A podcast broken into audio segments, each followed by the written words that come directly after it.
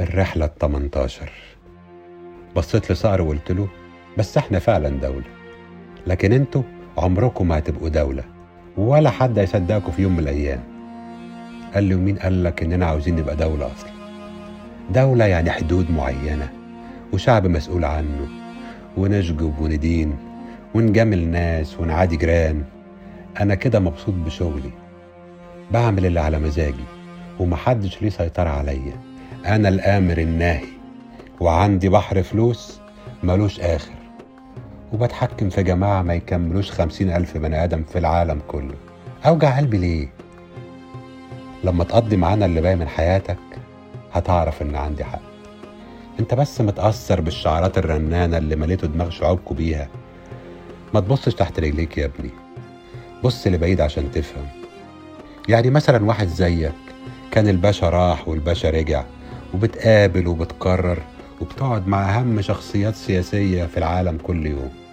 شوف آخرتك بقت إيه؟ عشان بس بتشتغل بدماغك باعوك في يوم وليلة. مش بتقولوا عندكوا السياسة نجاسة؟ أهدي آخرة النجاسة. عملت نفسي بفكر في كلامه وقلت له بص أنت عندك منطق في الكلام بس المنطق ده يقنع شوية المطاريد اللي معاك. يعني مثلا أنا لو رد سجون أو ماليش مستقبل أو مدمن ويجي واحد زيك يعرض عليا خمس تلاف دولار في الشهر وأتجوز ستات ملاش آخر وتقنعني إن هدخل الجنة بعد كده أكيد هاجي أبوس رجلك عشان أبقى معاك. مش هيفرق معايا هعمل إيه ولا هأذي مين. ما أنا كده كده ماليش مستقبل. لكن لو حد اتربى واتعلم وكافح وشق طريقه ونجح بالنسبة له سكتكو ما تدخلش ذمته ببصلة. وبعدين ما انت شفت المعلم بتاعك بن لادن فاكره ولا لسه؟